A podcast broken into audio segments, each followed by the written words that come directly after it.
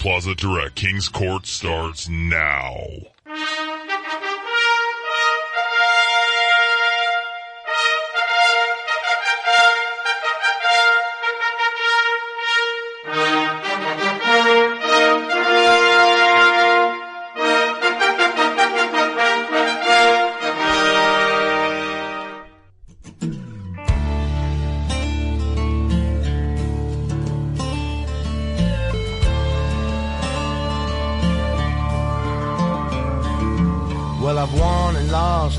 Against the best. This old road's been a hell of a test. I'm still driving, I ain't slowing down. There's rules I'd love to break and bend, mistakes I've made again and again. But I tell you this, my friends, I'm still around. I hit it hard, man.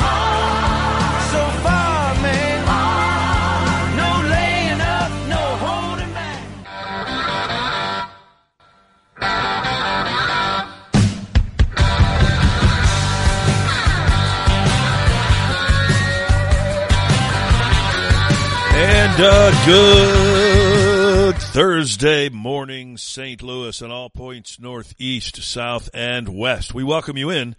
This is the Window World King's Court on KevinSlatenShow.com, where you can also hear our podcast. Also, our podcasts air on Spotify, Apple, Amazon, Google, Anchor, anywhere you find the great podcast of the land, you will find us. But we do it live right here every day. We bring you the truth based on evidence. It's funny how evidence is key, isn't it? And facts.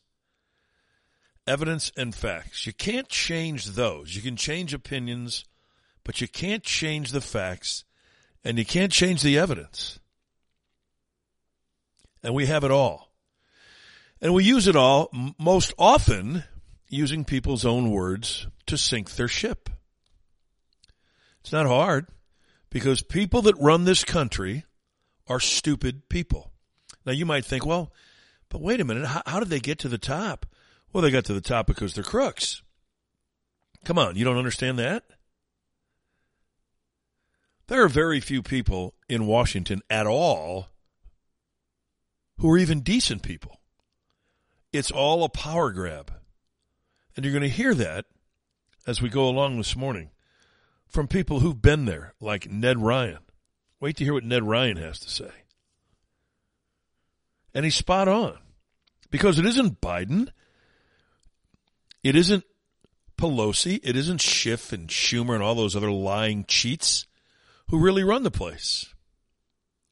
It's unelected bureaucrats. Ned Ryan, in case you don't know, is the CEO of American Majority and a conservative author, but a very smart guy. And I think you'll enjoy what he has to say.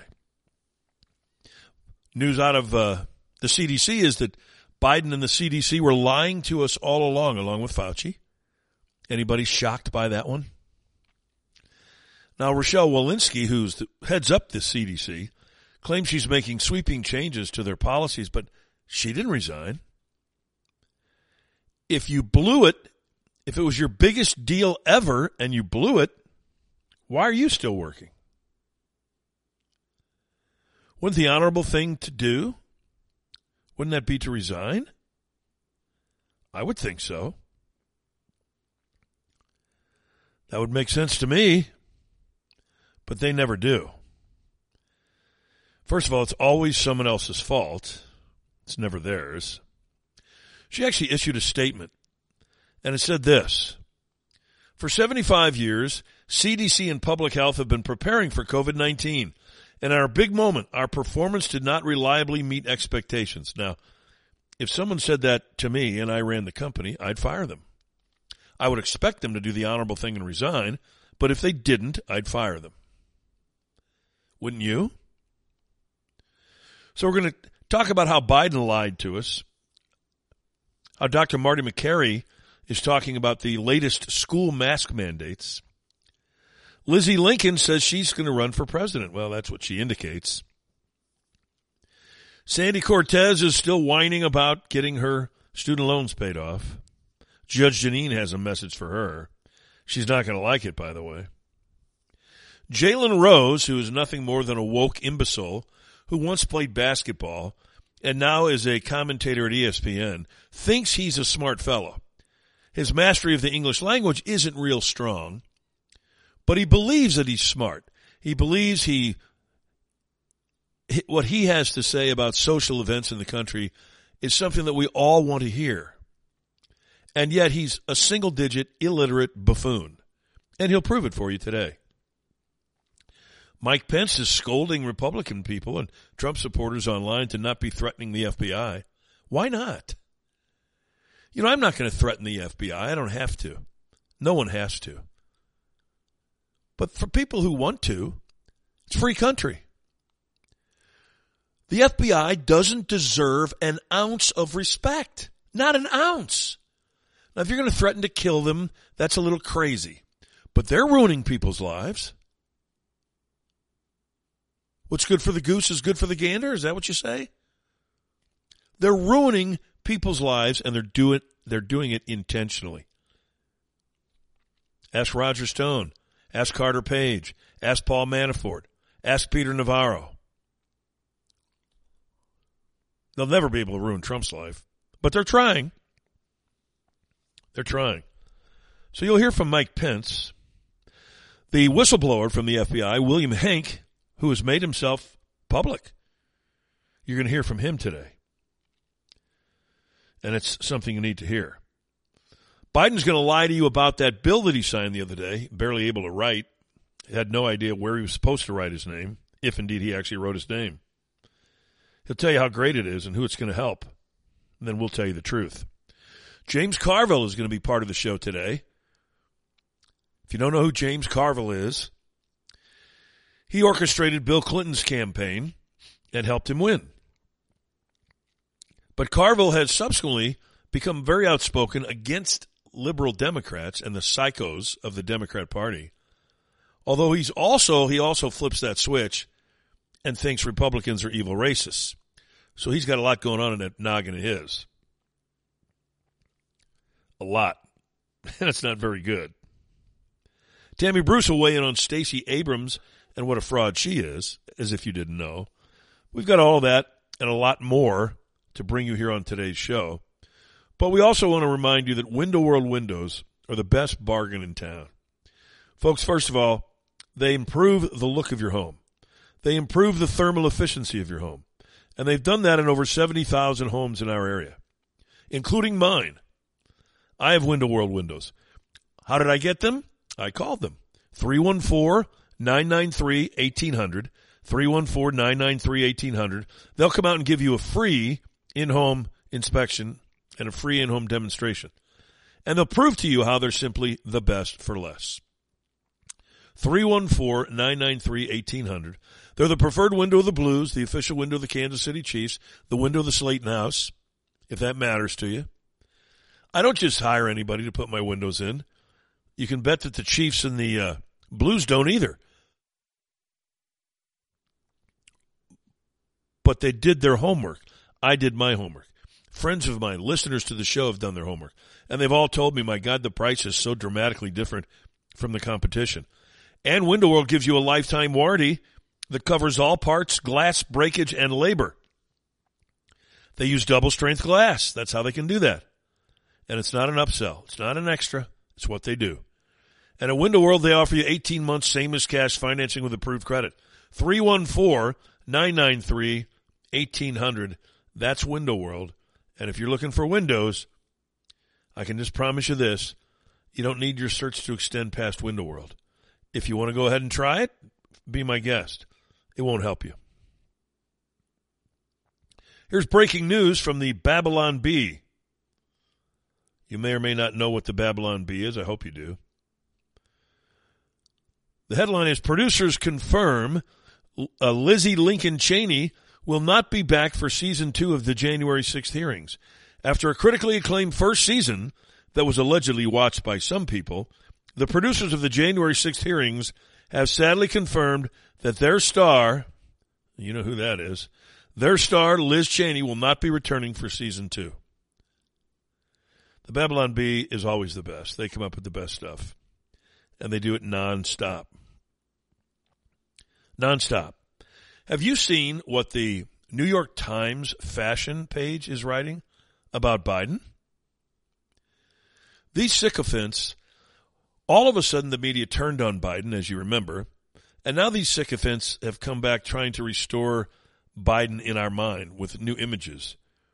But here's what the fashion page is writing in the New York Times.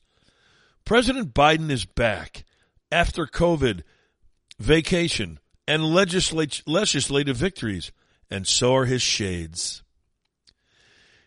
It's the attitude as much as anything. He's not just wearing sunglasses now, he's wearing shades.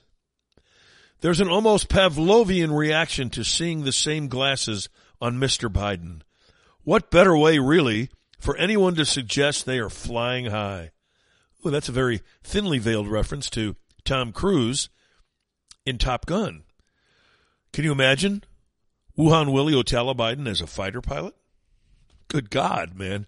I hope he's flying it out on the over the ocean, that fighter jet, because otherwise it'll crash into several buildings, kill thousands of people. But there he is, Pavlovian. He's not just wearing sunglasses, he's wearing shades. Same shades that fell right off his nose when he was trying to put his jacket on the other day. Didn't know how to put his jacket on, and then didn't even know that the shades were falling off his face, which they indeed did. But can you imagine a media that, that says things like that? You got to scratch your head and wonder really, where do we live? Then Norah O'Donnell, who's the lead anchor of the CBS Evening News, the chair that Walter Cronkite once sat in, tweets out new. According to a DOJ official, the FBI is not, and that's capital letters, not in possession of President Trump's passports Former president, she says. Trump had accused the FBI of stealing his three passports during the search of his Mar-a-Lago home. Well, unfortunately for Norah O'Donnell, the FBI confirmed that they had the passports. So whoever your DOJ official was, your source, you might want to forget about them in the future. Now, was, would Norah O'Donnell issue an apology? No. A retraction? No. These people don't have to do that. If, in case you've ever wondered, I'm going to straighten it out for you. They're better than you. Just understand that because they know it. Why don't you know it? They're completely certain they're better than you. So when they lie about you, as she did about President Trump, she has no need to retract it or apologize for it or even take it back. Why would she? She's Norah O'Donnell after all. The CBS News. Ooh. Boy, the liberals have certainly taken that phrase and destroyed it. Once the CBS Evening News was the Bible for what was happening in this country. Everyone tuned into Walter Cronkite. Why? They trusted him. And he was trustworthy. As big a liberal as he was, you never knew it. Never. The same with John Chancellor, Huntley Brinkley. All of them. Excellent newsmen. Peter Jennings, they were all liberals. But you didn't know it because they broadcast the news. And it was important to them to give you the facts. Not anymore. Norah O'Donnell simply lies and then doesn't even retract it. But she's a born liar. She's a liberal. She knows no other way. When you've been raised a liberal and then you work for a bunch of other liberals isolated in their liberal column, you know nothing but to lie. It's all you know. And so they do it. They lie. And then when they get caught, so what? You're just a peon. I'm better than you. I don't have to apologize to you. Plus, I was lying about Trump. So who cares? We do that every day. Why do you all of a sudden care? Do you see what happened on Long Island yesterday? A huge rally. Looked spontaneous. Thousands of people in cars and trucks and SUVs, American flags, Trump flags, demonstrating and showing their support for President Trump. It was amazing. On Long Island, as one person tweeted out a picture of it, thousands of patriots showing their support for President Trump on Long Island. The FBI made a big mistake. I think they did too. The liberals, as I always tell you, never fail to not go too far. They always go too far.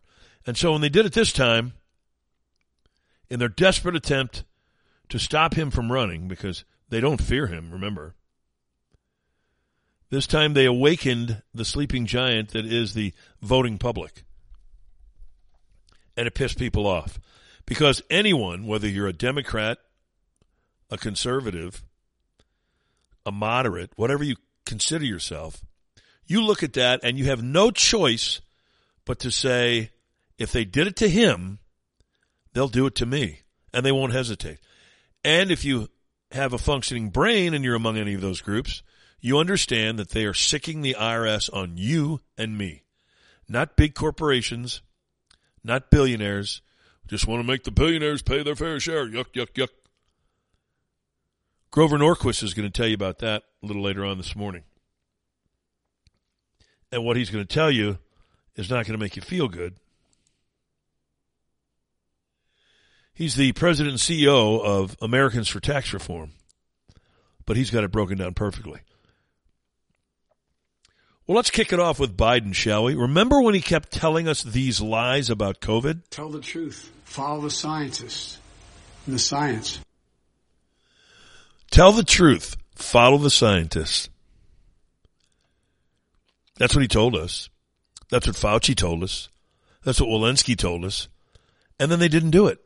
They knew they didn't do it, but they just lied to you because fear mongering was one way at the time to get President Trump in trouble because the blame was on President Trump for COVID. So as long as they could fear monger, then they could blame him. And now comes Rochelle Walensky, as in the statement I read to you. They've prepared for this for 75 years. How did you know that 75 years ago that COVID-19 was coming? And by the way, where's your evidence to back that statement up? Who's here that was here 75 years ago preparing for COVID-19? The answer to that is a simple one. It's no one. And she has no evidence to back that up. But it, she doesn't care. She's a liberal. Say whatever she wants. She doesn't have to back it up. She can slander who she wants. She can libel who she wants. She can make facts up that will affect your life, which she did. But she didn't resign. Why not? Why don't you resign too, Rochelle? Because I'm a liberal. Now, all of this admission to what they were doing and the lies they were telling and how miserably they failed, by their own admission, by the way, has Americans rather perplexed, including Governor Ron DeSantis down in Florida. Governor DeSantis, what's going on? My question is, if the CDC's finally come around to that, why is the military still kicking people out over the COVID shot? Carpe diem, Governor DeSantis. If the CDC's telling us they screwed it up, what they told you was inaccurate, why is the military still kicking people out? Why are schools having mask mandates?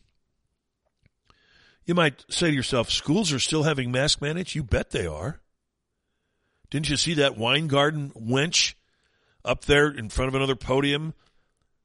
She's nothing but a political hack. She's not a teacher. She has no concept of what it is like to be a teacher. She wants mask mandates because she wants her teachers to be safe. What she wants is she wants teachers not to have to work but to get paid anyway. That's what she wants. That's the goal. Dr. Marty Makary, is there any reason whatsoever for mask mandates in school? None really. There's ample research that have now looked at the studies that were open, the schools that were open free and clear with masks and no masks. And now we've got the Catalan study, the Finnish study, the UC Davis reanalysis of the flawed CDC study. And it's overwhelming. There was no impact on transmission. It would be unethical to do any further research right now. If you don't believe the current data, then nothing will convince you. I love that if you don't believe the current data, nothing will convince you because all of the data says no masks. They don't help. They never helped.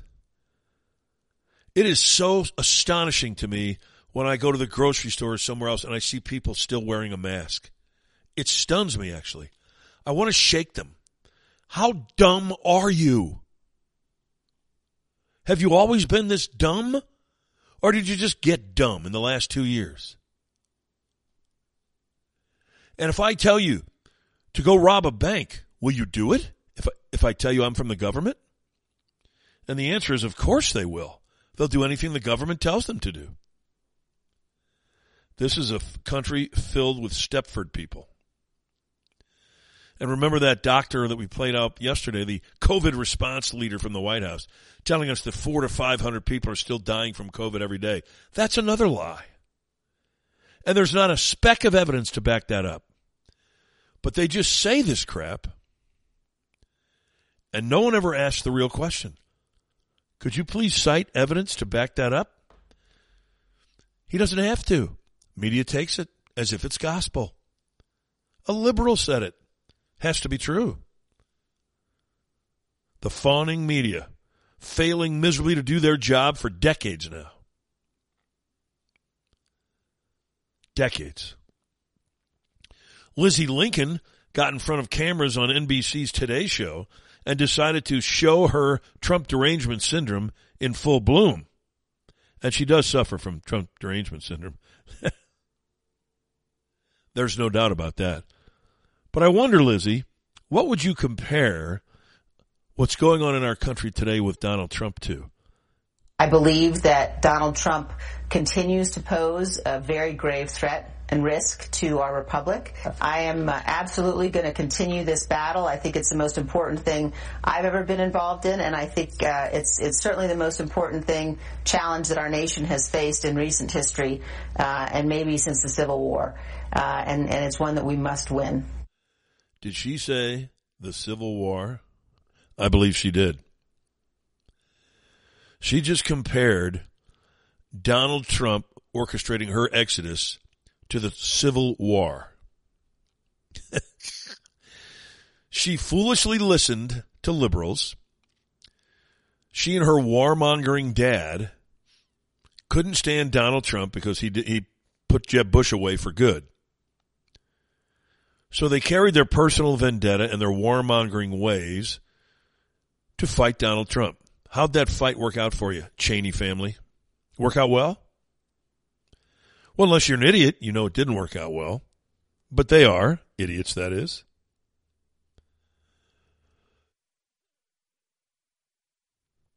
So she's out of a job, and she won't be back for season two of the January 6th hearings. She's finished there. That did her in, really, once and for all. She was toast before that, but once she pulled that stunt, she really thought that she could curry favor with the liberals and the media, and every, everybody hates Donald Trump. So if I hate him, they'll love me. Didn't work out that way for you, did it, Lizzie Lincoln? I call her that because she compared herself to Abraham Lincoln, too. The Civil War and the Abraham Lincoln comparison. Everything Civil War, Abraham Lincoln. She's nuts. She's out of her mind. Congressman Chip Roy of Texas, what really were the people of Wyoming saying to all of us? The people of Wyoming spoke tonight. And they spoke because they want the agenda that they saw in terms of draining the swamp. They didn't want more of the swamp. That's, I think, what this boils down to. History has a way of cleansing all of the noise. And when history is judged, when we look at this moment, it's about a change. It's about moving forward. It's about not 2022 or 2024, but 2026 when America turns 250 years old. Are we going to live free or are we going to continue to fund the bureaucracy, continue to expand government at the expense of our freedom?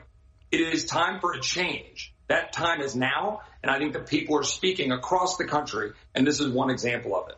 They are without question speaking across the country. Go to Virginia, where they spoke loudly and clearly against the liberals, despite bringing in all their supposed heavyweights Obama, Biden, Harris. They all came in to campaign for that idiot. And then a businessman won, a Republican businessman. And here we are Cheney, who won with 73% of the vote last time, two, just two years ago, slaughtered by 30 points in Wyoming. And the message is pretty clear. People want what Donald Trump gave them. They don't want what these career politician hacks try to give us at the expense of us, financially, mentally, every other way, physically. Look what they took away from you with this COVID, these COVID lies. In many cases, they took their livelihoods away from people, but they took your sanity away. They made everybody locked down in a house. A lot of mental issues cropped up.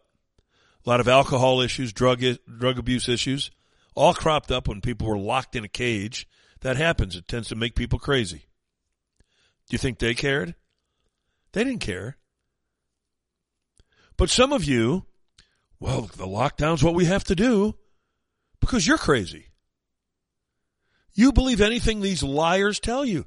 Do you understand that Biden is running around telling people this bill is good for you?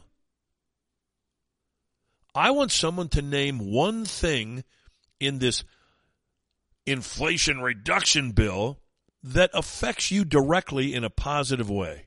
Name one. You can't. I can name you 10 things where it destroys you, and it begins and ends with inflation. But in the middle, there's tax, the, the IRS coming after you for more tax. They're going to be taxing you, period, with all of these other taxes on coal and oil and everything else. Those are taxes on you. Corporations aren't paying it. You are. Let's always keep in mind, by the way, all of these uh, green lunatics who now support Cheney. Daddio at the end of the Gulf War, if you recall, was an executive at one time for Halliburton. Halliburton put all the fires out over there in Iraq in the desert and all of the oil issues that related to that war all enriched the Cheney family. But now she's the darling of the liberal psychos because they are too lazy to do their homework and they're too obsessed with hating Donald Trump. So all of a sudden, Lizzie Lincoln became their favorite. Lizzie, I know that you're probably going to think of running for president, some national office. Are you going to announce that now, or are you going to take a little time to think about it? It, uh, that's a decision that I'm going to make in the in the coming month. I'm not going to make any announcements here this morning, but uh, but it is something that I uh, I'm thinking about, and I'll make a decision uh, in the coming months. Okay, make your decision in the coming months because we're all waiting to hear. I mean, is Lizzie Lincoln going to run for president? Gosh, I hope so. I really do hope she does. And run as a Republican, if they'll even have you. I don't think they'd even have her. I don't know how that works. Can the Republican Party say, you're not running as a Republican? I guess they can. Why wouldn't they? So we've got the CDC lying to us. We've got every politician, every political hack, and every media member lying to us. When do we as a country get tired of all the bullshit? When do we get tired of the lies, being lied to like we're little children? And we can't reason, well, gosh, they told us this. It must be true because we can't critically think for ourselves. They've already told us they don't want us doing that. We don't know as much as they do, they tell us. They're protecting us. Biden, did you know that Biden has been protecting you? He protected you with COVID. He protected you with inflation. He protected you by closing pipelines and stopping fracking. He's protected you. $5, $8 a gallon gasoline. He's protecting you. Border illegal border crossings, 2 million, 2 million in 2022 alone. By the way, 2022 is not over. It's not New Year's Eve. It's August. We're seven and a half months into this year. Two million illegal bums have already crossed into this country on the southern border. And I don't know if you saw the video from yesterday, but Border Patrol agents opened the gates, unlocked the gates of this giant fence in Texas, and allowed them in. Because Governor Abbott had secured that area with that fence, and now they opened it up federal agents open it up and let them in. Once again, I will say the rank and file in all of these institutions, these government entities, is rotten to the core. Those are the rank and file people of the Border Patrol. They're rotten to the core. If you disagree with that policy, then resign. You can do something else. People resign from jobs every day because their conscience tells them, I can't do this. Remember, this is the border that's secured, according to Biden and that idiot Mayorkas. It's so secure that he's ordered agents to unlock the gates and let more of them through. That's how secure it is. Two million this year alone. And in the meantime, what do the other radical liberals want to do? They want you and me to pay for their tuition. Think about that. Now, just think about that concept.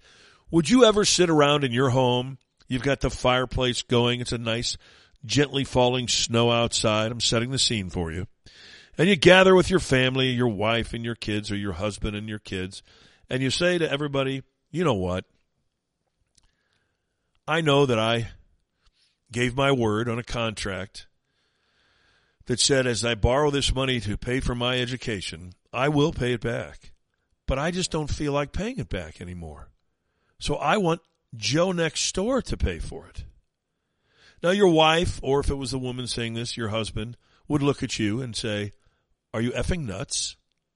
And I hope your children would say the same as they threw you into the fireplace. Who in the hell in their right mind comes up with that concept? I borrowed money, you should pay for it. So, I borrowed money for a loan on my house. Why am I paying for it? Why isn't Sandy Cortez paying for it? She wants me to pay for her loan. Why shouldn't she pay for mine? My car loan. Why isn't Schumer paying for it? I don't have to pay back the banks. What's wrong with you people? But Cortez is whining like a winch, like a stuck pig. So is Tlaib. So is Ilhan Omar. Tell us, ladies, tell us how victimized you are by the system. I'm 32 years old now. I have over $17,000 in student loan debt. So let's get real. Let's cancel it. It's in the interest of the people. It's in the interest of this country. It's in the interest of our future. And I still owe about $70,000. We have to stop treating as if folks that are paying for education as if they bought some bougie car. I carry student debt. And there's not that many of us in Congress. Because if there were, they would pass my student debt cancellation bill. There it is for you. She just admitted to it all. If I had more people like me that had student debt, we just vote in a bill and get rid of it and make you pay for it. That's how little they think of you. She's so stupid she said it publicly. We don't care about you. If I had more people in Congress that weren't aging elderly jackwagons and they still had student debt, we'd pass a law and make you pay for it. So that's their goal. How about Cortez? I have $17,000 in student debt. You know what else you have? You have a Tesla. So you must be raking it in, chick. I know you make $175,000 a year in salary, just in salary. Not to mention all the money you steal and people give you. And you're complaining about $17,000? She says, let's get real. Let's get real. Let's pay her loan back. Again, picture her sitting around in her house with somebody. You know, I have a good idea. Let's make the neighbors pay for my loan. 17 grand. She acted like it was going to kill her. People have mortgages that are worth $100,000 or more, much more in many cases. They have car loans that cost more than $17,000. But you know what they're doing? They're paying their loans back. They're paying their debt back. But they're not. They sure as hell don't want to. You kind of heard Omar actually start to laugh when she was saying it. She knows how nonsensical it is. But the other two dumbasses, they don't care. Why should I pay this back? How about Tlaib? People act like getting a loan for college is like getting some bourgeois car, whatever the hell she's talking about. Well, we already know that Cortez has a Tesla. Do you have a Tesla? The people that she wants to pay her $17,000 loan back, do you have a Tesla? I don't. Can't afford one. 70 grand for a car? The truth is, even if I could pay 70 grand for a car and not feel it, I wouldn't do it.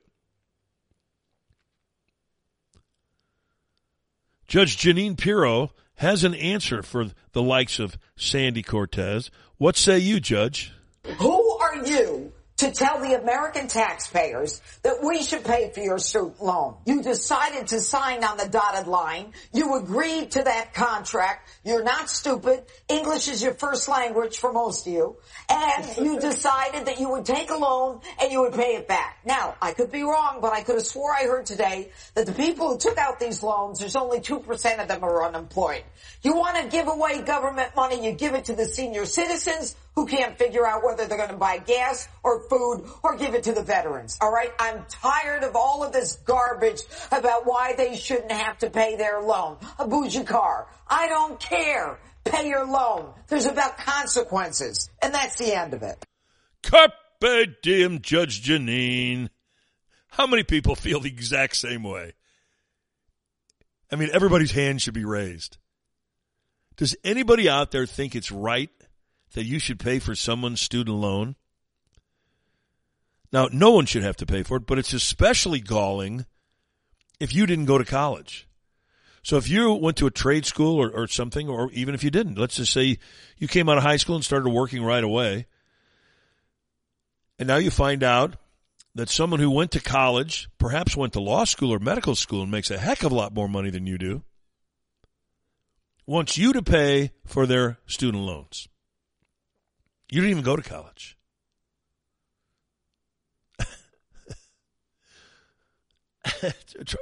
I don't know how you can even conceptualize this, but let's just say you never fly anywhere. And somehow people that do fly want you to pay the tax on their tickets. Excuse me? The, the insanity of it and the galling level of it and the arrogance, the sheer arrogance of it. I'm so important that you should pay for my college loan. That's right, you, Mr. Truck Driver. You, I know you didn't go to college. You should pay for my student loan. I mean, the arrogance is ungodly. That kind of arrogance should be illegal. You should be allowed to sue people for it. We call it the Slaten Arrogance Act. If you're that arrogant, then you should be sued. See if that bill would get passed. You'd be asking 535 arrogant people to pass it. Wouldn't happen.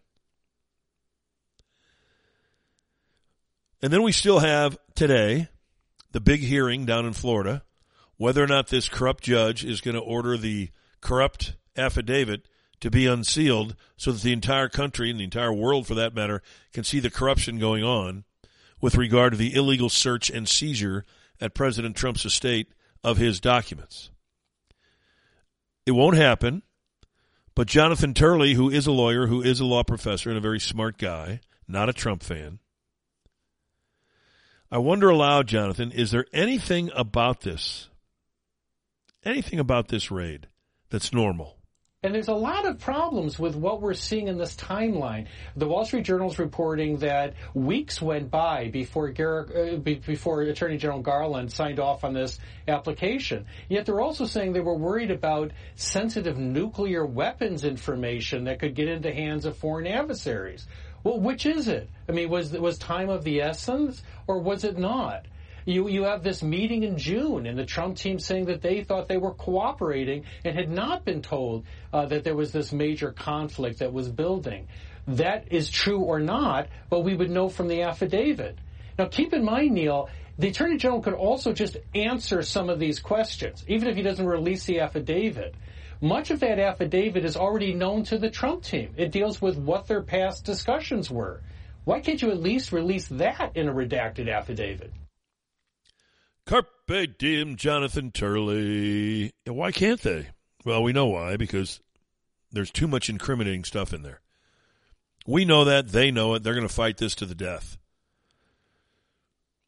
I can't wait to hear how the liberals will fall all over themselves defending this judge for not unsealing the affidavit, how the media will fall all over themselves loving this guy for not doing it, how they'll be championing the imbecile Merrick Garland, the criminal, the common everyday criminal, and Christopher Wray, his sidekick. And I think to myself, when I hear these people talk, and when I hear these media people talk about this particular case, have all liberals simply lost their mind? They're taking Lizzie Lincoln's chant and they're comparing Mar-a-Lago now to a civil war. I don't think it's an exaggeration to say this is potentially as dangerous a moment for this country as we've seen at any time since the middle of the 19th century in the run up to the Civil War. It's about 38, 39% of the electorate that want to replace the U.S. government, that, that want to throw away American democracy. I respect enormously her commitment to democracy instead of her commitment to one man. That tells you a lot about the state of the Republican Party in this country right now uh, and how extreme and how uh, devoted to Donald Trump it is. So Lizzie Lincoln is devoted to democracy. She's loyal to democracy and not one man. That's what they said but that this moment is Civil War worthy. Now, where Scarborough got his 38% of Republicans want to overthrow democracy. Remember again, we told you this yesterday, they talk in euphemisms all the time. It's always about democracy. Republicans don't want a democracy. Always remember what I've been saying for years now. What they accuse you of, they are doing. They accuse you of not wanting democracy. They want nothing to do with democracy. They want nothing to do with a constitutional republic because they want nothing to do with the Constitution. I've actually heard a few of them say that Republicans, Republicans don't want a constitution. Which Republicans are trampling on the Bill of Rights? Bueller? Anyone? Of course, there isn't one. But Democrats everywhere are trampling on the Bill of Rights and don't care. They're happy to let you know they don't care. they're happy to let you know they don't consider it worthy. Now, I mentioned Jalen Rose earlier, and I just asked this question Have all liberals lost their minds? The Civil War references now are coming left and right. That must be talking points from Democratic insanity headquarters. But Jalen Rose got the point, and he's insane. He's a liberal, former basketball player in the NBA and at Michigan, was one of the Fab Five, has been working on ESPN for years. So he's got his liberal indoctrination up and running. He also thinks it's hip to wear a hat basically sideways and have a baseball bat in his hands while he's talking on television. That's his thing. Look at me, I got a cricket hat on and a baseball bat in my hands while I talk to you about basketball. but now he's decided basketball is not enough. He's too smart to just be combined uh, to uh, com- um, what's the word I'm looking for? Confined to basketball talk. He's way too smart for that. I mean, he's Jalen Rose. He's a liberal. They're smarter than we are, and if you don't think they are, they'll tell you they are. So he's decided that somehow or another, for some bizarre reasoning, that Mount Rushmore is racist, and that he will no longer refer to it as Mount Rushmore, and neither should any of you. Can we retire using Mount Rushmore? That should be offensive to all of us, especially Native Americans, the indigenous people, who were the first people here before Christopher Columbus. That land was stolen from them when it was discovered that it contained gold. And 25 years later, to add insult to injury, four American presidents were put on what we call Mount Rushmore on the top of the dead bodies that is buried right underneath. So I call for you and for myself, I'm owning this too.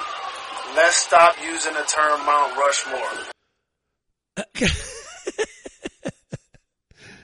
what, else can you do but laugh at that stupid jerk? He's just a stooge. Where's his evidence, by the way, that people are buried under, into the mountain? How many graves do you think are dug into a mountainside? My guess is zero. But not according to him. All of these whomever people that he claimed were victims are buried underneath the facial likenesses of the four presidents on Mount Rushmore. So no longer shall we call it Mount Rushmore according to him. Now, Mount Rushmore, as you may or may not know, if you're geographically challenged, you don't know, is located in South Dakota. The governor of that state happens to be Kristi Noem. Kristi Noem heard Jalen Rose and responded. The four men on Mount Rushmore were amazing, flawed American leaders who helped make America what it is today, the greatest country the world has ever known. To the woke leftists obsessed with attacking these leaders, I've got news for you. Not on my watch. I love Kristi Noem. Jalen Rose, go back into the hole that you climbed out of.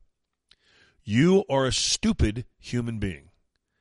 You're especially stupid when you start talking about things you have no knowledge of. You're even stupider when you start talking on behalf of Native Americans because you're one of them, right?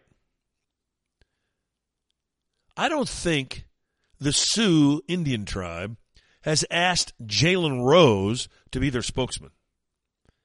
In fact, my guess would be not.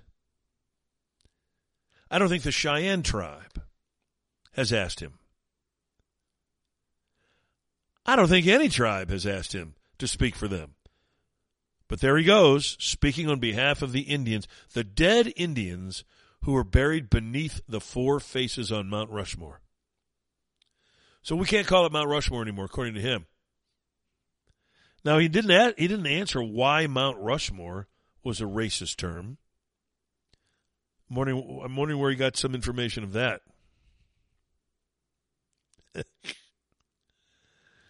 Oh my God, the guy's stupid. Do we really have to put up with these kind of stupid people? Shouldn't we put them in prison? I mean, honest to God, aren't they a danger to our society? I think so. It just makes no sense. By the way, in case he wanted to know the history of Mount Rushmore, it was named for New York lawyer Charles Rushmore, who traveled to the Black Hills of South Dakota back in 1885 to inspect mining claims in the region. There you have it.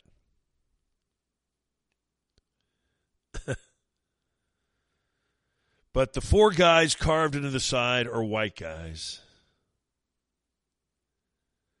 So we can't have that.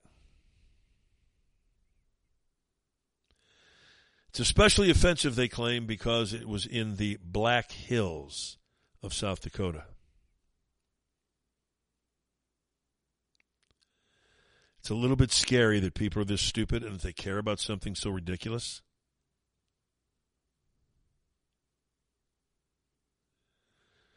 The liberals, the woke crowd, is up and at it again. Jalen Rose being their standard bearer. That's got to make you feel good, right? Jalen Rose. Let's hear Jalen Rose. He could explain it all for us. Sure, you can, Jalen. So no more Mount Rushmore, according to Jalen Rose. No, no, no, no, no. Jalen Rose has spoken. Mike Pence has spoken too. He was addressing the Mar-a-Lago incident. And while he was addressing it, he also addressed the people online who get crazy. Online courage is well known. These are not courageous people, they're cowards, and so they'll threaten people online all the time. Now they're threatening FBI agents. Don't know how they're threatening them. I haven't read any of it, so I, and I don't read any of it because I don't care. It's all nonsense. But somehow or another, we must be vigilant because these threats online are real. And Mike Pence wants you to know how great the people of the FBI are. Right, Mike? I also want to remind my fellow Republicans we can hold the Attorney General accountable for the decision that he made without attacking rank and file law enforcement personnel at the FBI.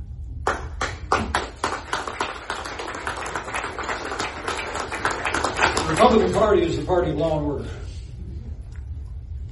Our party stands with the men and women who serve on the thin blue line at the federal and state and local level. And these attacks on the FBI must stop. Calls to defund the FBI are just as wrong as calls to defund the police. Actually, and in the wake of the four years that we endured, the politicization of the FBI, the American people have a right to know the basis for this. This unprecedented action does demand unprecedented transparency. He caught me off guard there. I thought he was finished. He's lying when he says that defunding calls to defund the FBI are just as bad as calls to defund the police. No, not even close. The calls to defund police are local police departments that they want to wipe out who protect people, neighborhoods, businesses. Who does the FBI protect? They don't protect anybody. They're supposed to. They're supposed to be protecting us from outside tyrants and terrorists and all that kind of thing, but they're too busy harassing American citizens. They're too busy creating sting operations in Michigan, a fake kidnapping of a governor. They're too busy planting people at January 6th at the Capitol. Too busy creating fake stories about pipe bombs. So the calls to defend the FBI are warranted and they're smart. The FBI should be wiped out of existence. And hopefully, these nitwit Republicans will come to realize it. But I don't have much hope that they will because they have people like Mike Pence saying stupid stuff like that. The rank and file FBI, oh, they stop, stop threat. First of all, I don't know if he meant physically threatening them or just criticizing them. It sounded like Mike Pence thinks FBI agents should never be criticized. The rank and file, they're so good. You can be upset with Merrick Garland. Well, did Merrick Garland raid Mar-a-Lago? Did Christopher Wray raid Mar-a-Lago? Or were those the rank and file that you speak so highly of? I don't care who gave the order. You reject the order. If you have a conscience, if you're a decent human being, you don't do things like that. You, you realize, you know what? As an FBI agent, I don't need this job. I can go start a securities firm anywhere. People will pay attention to me because I was an FBI agent. Carries a lot of weight with it in the in the private sector. I'll guarantee you. Especially if you say I resigned because they asked me to do something that was illegal. Keep an eye on William Henck, the former FBI agent who's now a whistleblower. He's going to make a ton of money. Now, he didn't resign for that because he lost his job over one of their illegal witch hunts. And now he's speaking publicly. He's not afraid. He's not afraid of them. He's not afraid of the liberals or the media. But he also knows this. As a former FBI agent,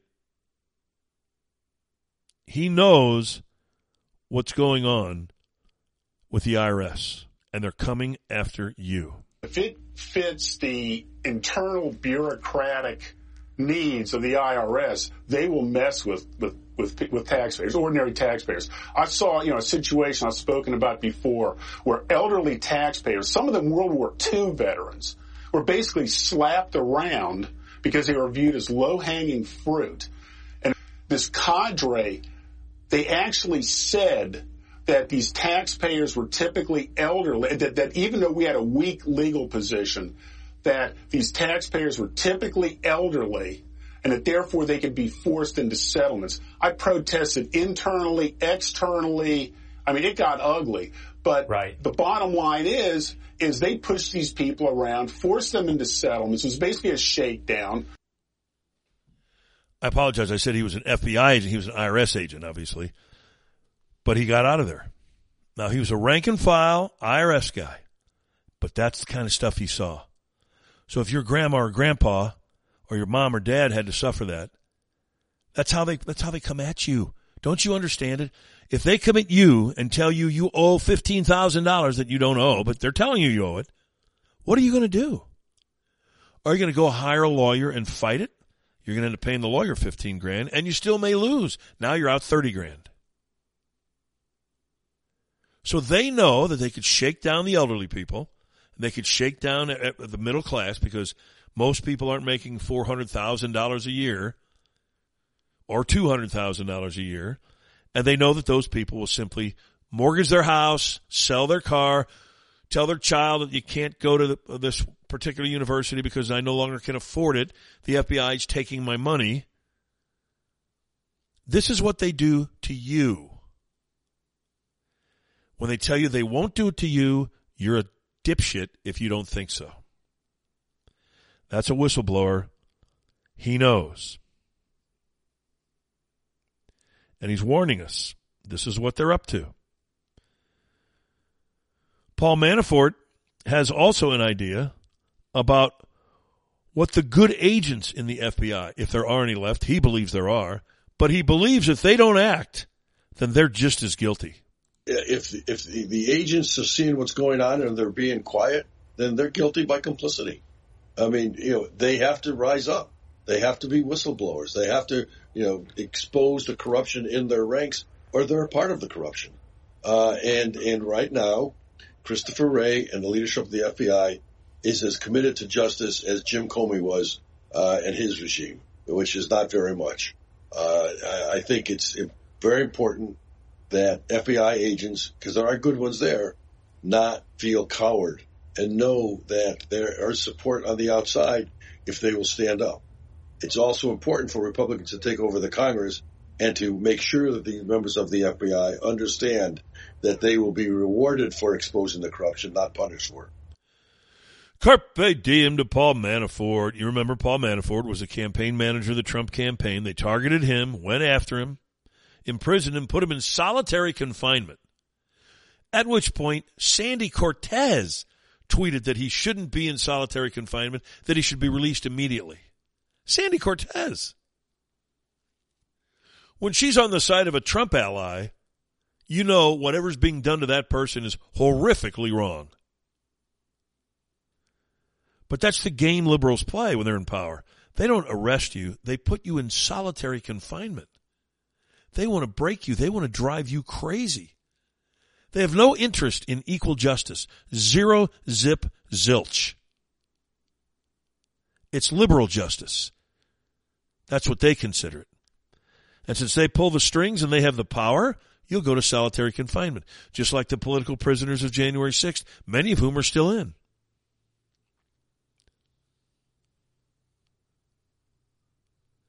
And as I said at the top of the show, I mentioned Ned Ryan. He's the CEO of American Majority and one of the founders of American Majority, a conservative author. We wonder who who does these kinds of things. We continually wonder. And we see the faces, the Bidens, the Schumers, the Pelosi's, the Harrises. But who's really running the show in DC?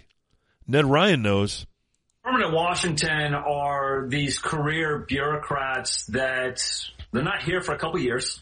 They're here for decade or decades. Elections come and go, but they remain. Politics and a lot of what takes place in DC is sound and fury signifying nothing because the real power and the real decision making and the real governance comes from those unelected, powerful bureaucrats who are making most of the decisions. Carpe diem, Ned Ryan. The swamp rats. That's who he's talking about. The swamp rats who never go away up there. You talk about a job for life. They're in for life. And they're the ones damaging the country. Now, the faces of the damage, the politicians, are right there in lockstep with them. But all these decisions get made at lower levels a lot of times. And these are lifelong bureaucrats, never elected. But they never leave those jobs either, which is odd. Part of the reason is because I read a story about Donald Trump when he took over. He had tens of thousands of jobs he had to fill. At one point, there were 20,000 left and he didn't even fill them. Now, part of that is because he doesn't believe in big government. But the other part of it, it's an overwhelming number. So if you replace all these people, that means you have to come up with new people. How in the hell is a president, where does he get the time to interview or even vet in the least way 20,000 people?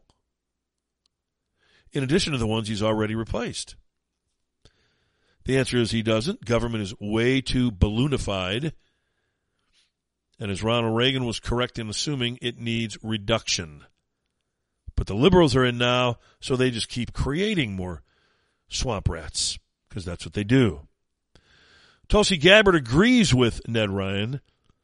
She knows the swamp rats are the ones running the show. Those who exist in what is often called the deep state, the permanent Washington as you refer to it, they are people who believe that that we the people exist to serve them rather than them existing to serve the people. And so they will go, stop at nothing in order to protect their power. That is that permanent Washington. And dangerously, they've got the national security state as their enforcement arm to do so. Did that sound like she was describing Nazi Germany? That Hitler has this power, and sadly has that security state to allow him to keep his power. That's what the United States government has. The FBI is the security state, the Gestapo. The Department of Justice is the Department of Propaganda. It's run by Joseph Goebbels. Heinrich Himmler's involved somewhere. Heinrich Himmler, Christopher Wray. We have a corrupt, hopelessly corrupt government. And we are duty bound by the Constitution to overthrow it. They claim as, as if this insurrection is against some laws. Have they ever read the Constitution? Have they ever read the Declaration of Independence? The Declaration of Independence requires us to get rid of the government when it's corrupt. It requires it. Hopefully, some enterprising lawyer who's defending January 6th political prisoners will use that argument. In the meantime, the liberals just go about their daily lives lying to us left and right, passing a huge spending bill that somehow is going to kill inflation.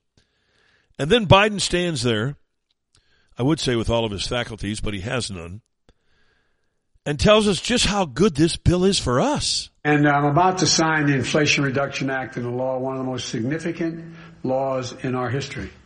Let me say from the start, with this law, the American people won and the special interests lost.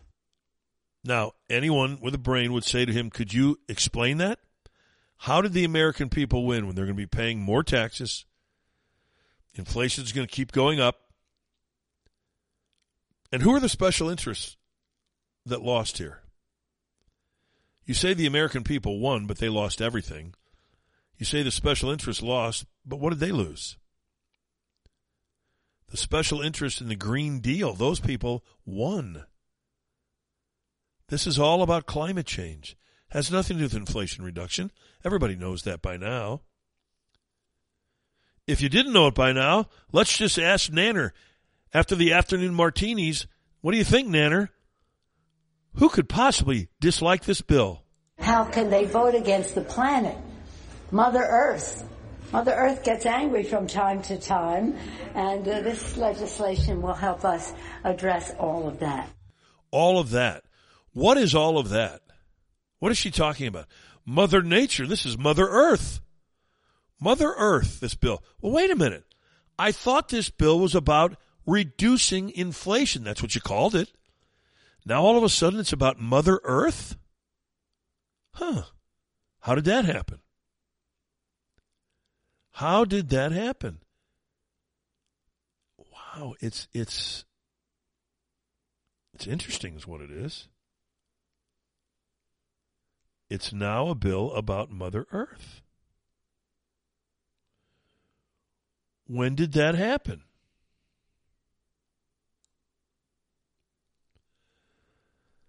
These people are unbelievable. Willie Geist of NBC and other media hacks, including this Chris Hayes, who's a complete nobody, couldn't wait to fawn all over Biden at all for this passage of a bill that will do nothing to help inflation and do everything to push the climate change lunatics. It's on the front page of all the papers this morning. The president signing this huge piece of legislation yesterday. Yeah, an extraordinary amount of work capping off what's been a remarkable run for the president and his party. This is a significant victory for Biden's agenda and for his party. It is also a huge day for the country, for the planet, for Joe Biden, for the White House, for everyone. Because today, President Joe Biden signed, well, the first, as insane as it is to say that, the first true climate bill in this country's history. Again, I say, wait a minute. Biden told us this was the Inflation Reduction Act. All the liberal politicians told us that. But now we heard Nanner say that this is Mother Earth. And now we just hear Chris Hayes say, sadly though it may be, this is the first climate change bill ever signed in America. He's proud of it. But who's lying here? Either he's lying and Pelosi are lying, or Biden's lying. But someone's lying. Can't have it both ways.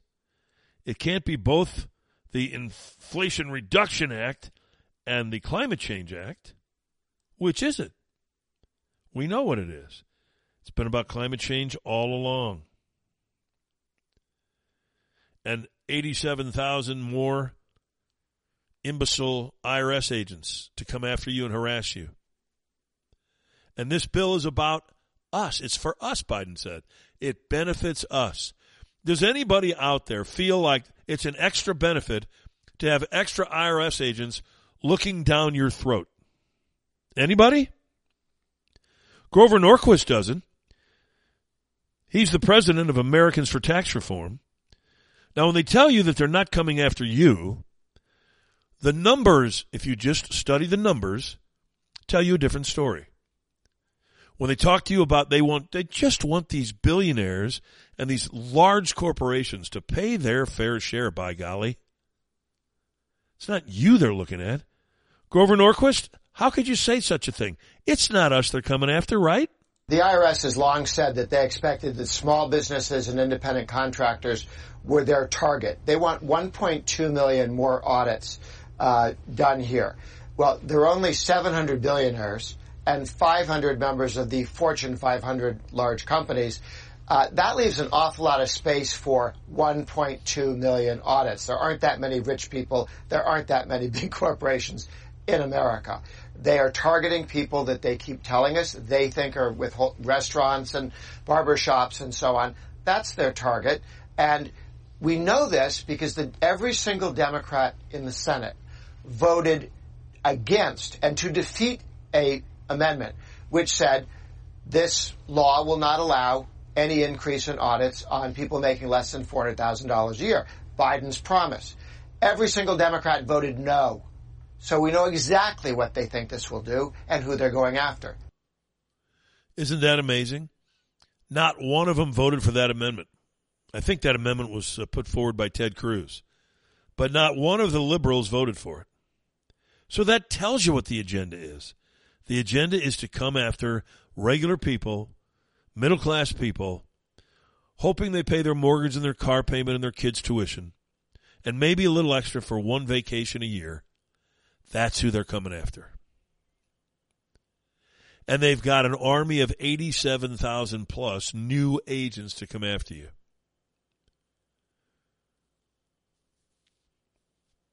If China just more than doubled the size of their military, would it worry you? It would worry me. And if we more than doubled the size of our military, though we can't because no one's signing up anymore, they don't want the woke bullcrap and the forced vaccinations. But let's just say we did, and we doubled our size. Don't you think that would concern China and Russia? Of course it would. Anytime your enemy, and the IRS is our enemy, make no mistake about that. Anytime your enemy more than doubles in size, is now bigger than all of the other institutions in Washington combined, that should scare the hell out of you. You just heard Grover Norquist tell you the numbers. They want 1.2 million new audits. There's only 700 billionaires, and the Fortune 500 is just that. 500, the largest, wealthiest corporations, that's 1,200. They got a long way to go to get to 1.2 million. Long way to go. And who do you think they're coming after? It isn't the wealthy. Good morning. You're on the Window World. King's Court. How are you? King, carpe diem. It's been too long. Carpe diem. It's Joey, the voice of Joey. How are you? You know, I'm doing okay, King. Uh, I, I don't think the country's doing too well. I mean, you, you know this this IRS thing. When when I heard about that, you know, I, I I'm not looking for a new job, but I said, you know, let me see what I, let me see if I can go get hired by the IRS.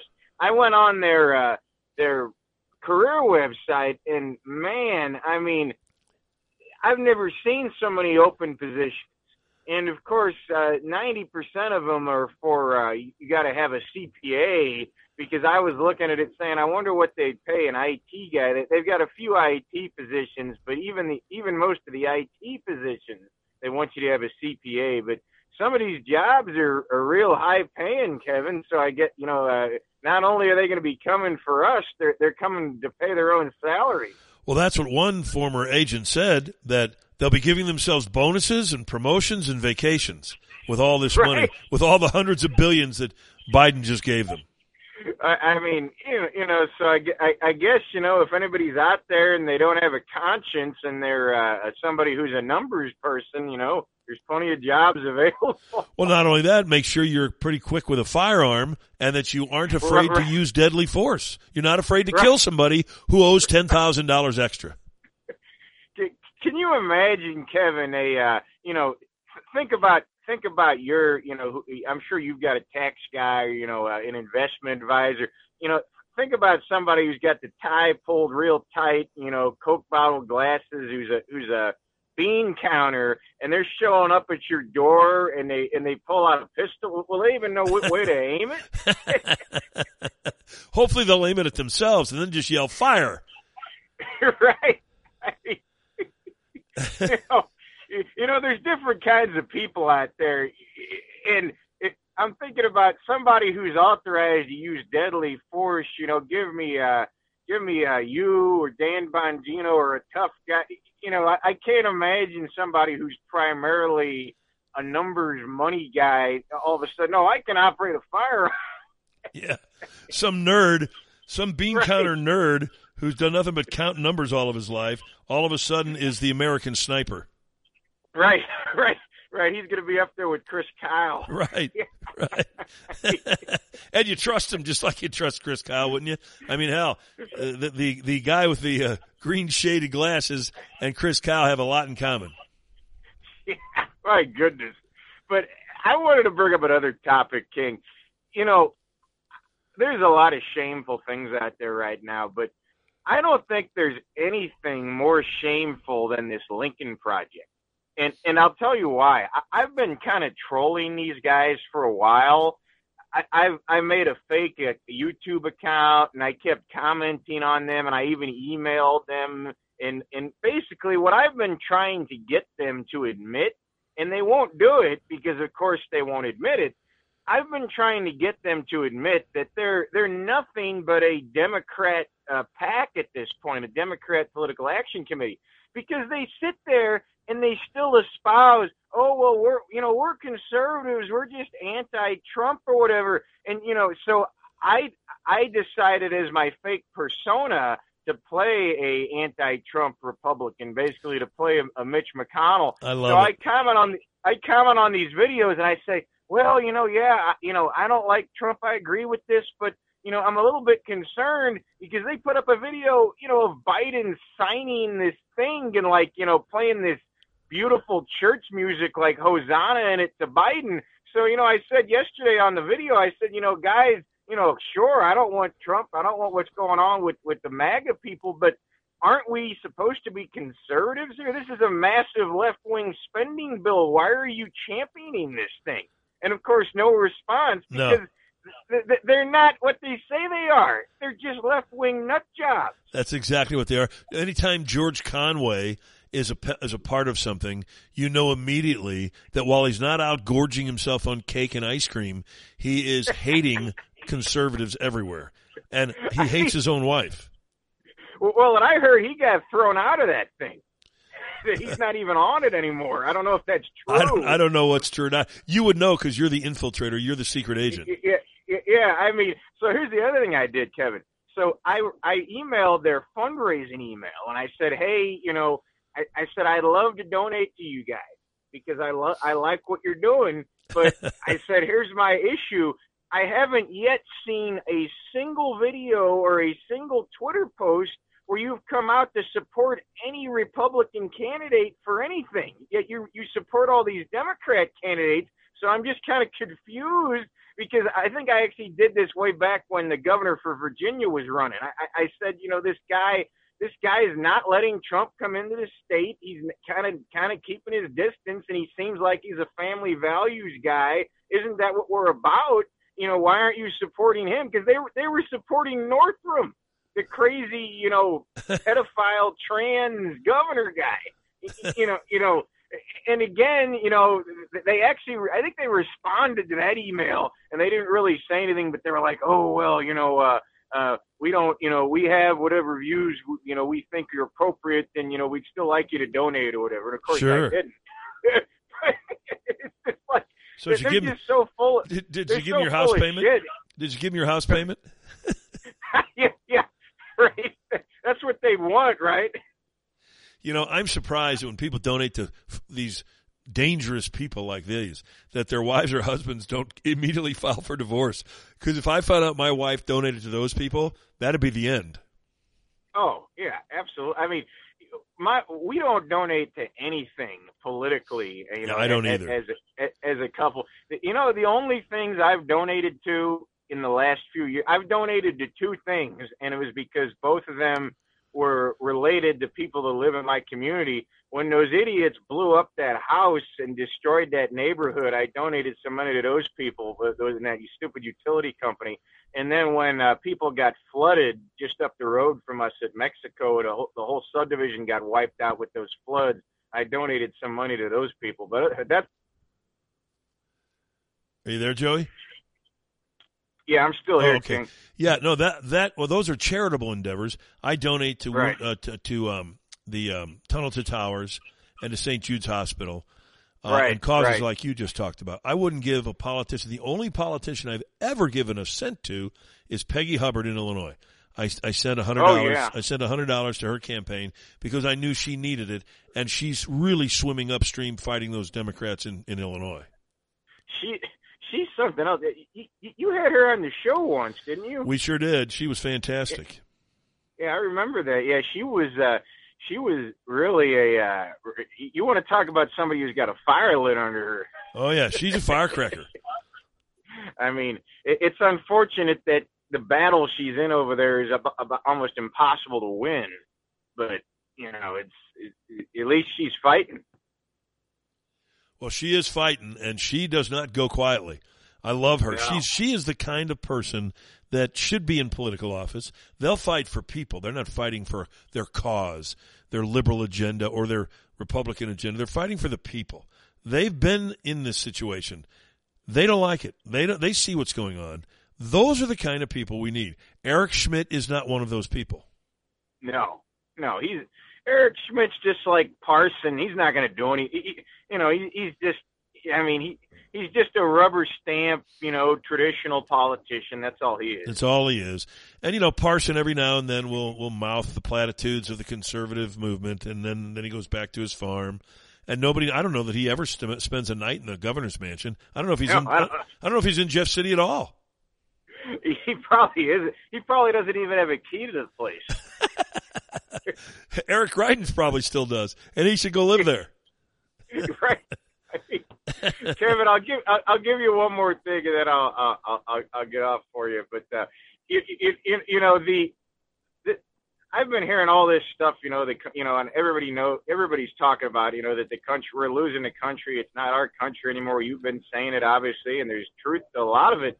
I mean, you know, we one of the things my wife and I did this summer, we were we were we went out west and we went to all the national parks in Utah and Colorado. I mean, and that was beautiful. We were sitting there thinking, man, this is this is what America has left that we still can go to places like this. But that's that's one of the only things because then you see this FBI situation. I mean, when I was a kid, I used to watch, you know, for me they were reruns because I'm a lot younger than you are, but you probably watched them original broadcast. I used to watch late at night. I think it was on Channel 11. They would run the reruns of that show with Efrem Zimbalist, you know, the FBI, and it comes on, you know, the big FBI letters come on, and you get all pumped up with the music, and Efrem Zimbalist is going out and catching the bad guys, and the FBI is this big institution you're supposed to look up to, and and now it's a joke. It's a complete joke, and despite the reference to my age being so much older than you, um, I did as a young child watch the FBI with, with Efrem Zimbalist Jr. actually, and it was on Sunday nights. And I could even tell you, I could even sing the music for you, the, the theme song. I'm sure you could. But it was, and he was Agent Erskine. That was his name in the show, and, and it Right. was it was something that people would watch and be proud of because the stories were true stories from the FBI files of them catching the bad guys. Right, right. That, that's what was so cool about it. They were actual story. You know, they changed the names a lot of times, but yeah, it was actual real stories. Right.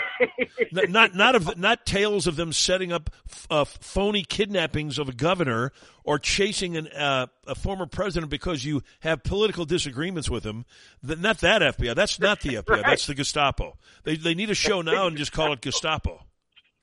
Yeah, we we can get some we can get some German actors to fill the parts. I. Just get uh, uh, Werner Klemper. He was Colonel Klink.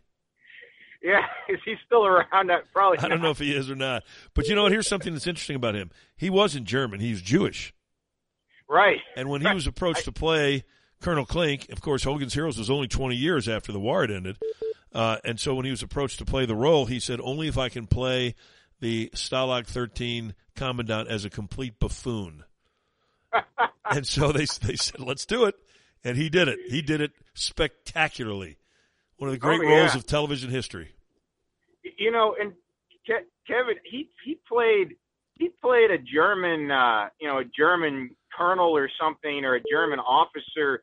he put in the uh, the movie Judgment at Nuremberg, the old Spencer Tracy black and white movie. Yeah. that was that was the first. I think he did that before Hogan's Heroes. He was one of the uh, the Nazis on trial in that movie. I, I'll never forget he was in there too. He plays a good Nazi. Um, Yeah. one of these days, I'll have to search down my interview with uh, Whitney Harris, who was the f- last uh, at that time, the last surviving uh, prosecutor from the Nuremberg trials, and boy, were his Right. stories spectacular! Spectacular. It won me an award. It was it was he was so good. It won me an award. That's how life works. Well, King, you should have a lot of awards, but you know uh, they, they don't give they, they don't give awards to the right people anymore. It's just a popularity contest. That's right. And you know, in, in many of these halls of fame, like the Sports Hall of Fame in St. Louis and in the state of Missouri, you have to uh, get someone to so- sponsor you, or and then it becomes how many tables will you buy, so that we can induct you into our Hall of Fame because you're giving us You gotta- you're, ba- you're basically paying your way in. Yeah, you got to grease the right palms to get there. That's right. I'm telling you, it's, I'm not I'm not lying about that. It's true. No, I'm sure you're not. and, I'm and I just. I just laugh about it. And and at at uh, at UMSL, from what I understand, you could nominate yourself to be in the Hall of Fame. oh. I'm sure.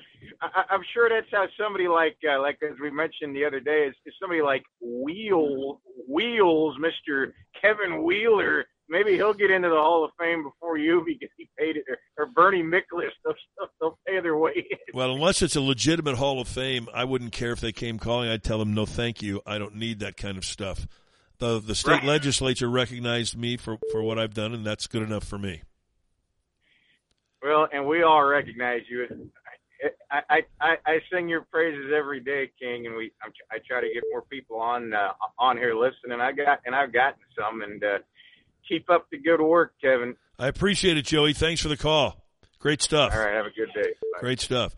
You know, he brings up that show, the FBI, and he's right. That was a spectacular show. Spectacular show. Cleo's up. Hello, Cleo. How are you? Hey, morning, Kevin. Great, man. Magnificent show this this morning. Thank you, sir. I appreciate that. I mainly want to comment on one issue, but I just want to tell you the first 45 minutes of your show was fantastic. The stuff you touched on, the common sense you made, the stuff that you're saying that nobody else is saying. Man, you ought to be national. You're, you're the best there is. Well, thank you, Cleo. That that means, as you know, I, some someone I respect. That means the world to me. Yeah, I'm not just saying it to you know to butter I know you're not. You know, You're not I'm that kind. being- You're I'm not that kind. honest, Of, man. you're not that kind of guy. That's why I respect you. Well, thank you. And mainly what I wanted to comment on was this Jalen Rose character. I got to look into him more. Well, what the hell is the baseball bat supposed to mean? He loves baseball, or he's going to use it as a weapon? That's what I thought. I thought to myself, what statement are you making here? You look like an idiot, first of all, holding a baseball bat while you're on television for two hours. What, the- what, what is, that's your thing? Well, that's not a thing. That's really stupid. it's really dumb. Yeah, I don't watch ESPN.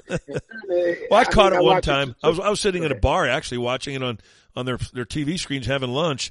And I noticed it. I said to the guy with me, I said, what the hell's he got a baseball bat for? He's not a baseball player. He's a pea brain, I guess. Well, he, he, he thinks that Mount Rushmore is racist.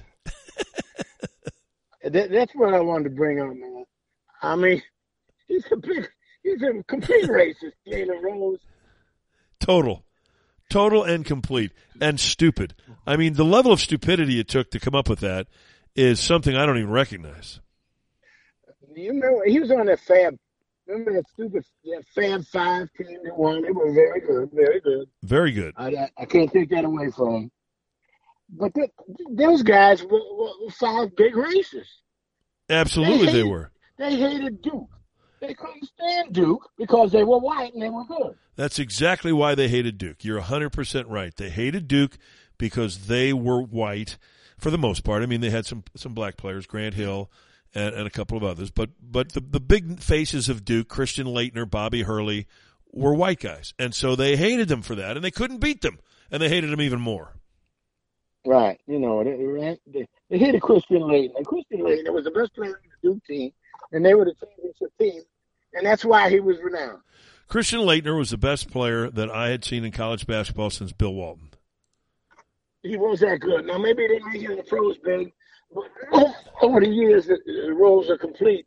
The players of the year that didn't make it in the pros, either football or basketball. It happens all the time, white and black. Absolutely, absolutely. And and in in, in Laettner's case, he didn't catch on uh, and have the star-studded NBA career, but he played more than ten years, so he had a pretty Well, 10 years. successful career. wasn't a Hall of Fame player like he was in college, but he was pretty Well, good. 10 Pretty ten years is pretty good. If you can do anything for ten years, it's pretty good, Cleo. Yeah, that's right. Yeah, Let me tell you, this Fab Five, you know, they, they, they called Grant Hill and Uncle Tom because he was intelligent. Because it was what? I'm sorry, you were cutting out. He, he was he was intelligent. and He came. He, his his father was an NFL player, and his mother knew Hillary Clinton. You know, so Oh, they yeah. hated him for that. Oh yeah, yeah. Well, they I, I find that these crazy people will pick out anything about you and hate you for it as long as it disagrees with them. Let, let me bring one quote. You, you can still find it online. This is from the Ann Arbor News. This is from one of the players. He goes, uh, about, you know, about the hatred. Jimmy King said, the faces of Duke, I didn't like them. Now, isn't that terrible? That's unbelievable. You know, when you when you said I'll read you one quote, I was thinking it's going to be Jimmy King's quote, and, it, it is despicable. And if that were reversed, if Christian Laettner said the faces of Michigan, I hate them, that would that would have been the most outrageous uh, shitstorm. Excuse my language you've ever heard in your life. That would have followed him for the rest of his days. Oh my God, it would have. It would be his on his epitaph, on his Let me, let me give you a comparison uh, like that. Pat Riley, who played on the Kentucky team that played Texas Western. Texas Western, you know, five black fellas, and Kentucky, you know, was all white. What if what if Pat Riley had said that about the Texas Western players? Oh God. he would never have been a coach in the NBA. That would have followed him to his death. uh, he would have never been associated with basketball or, or pro- possibly any business for that matter. He would have been blackballed forever.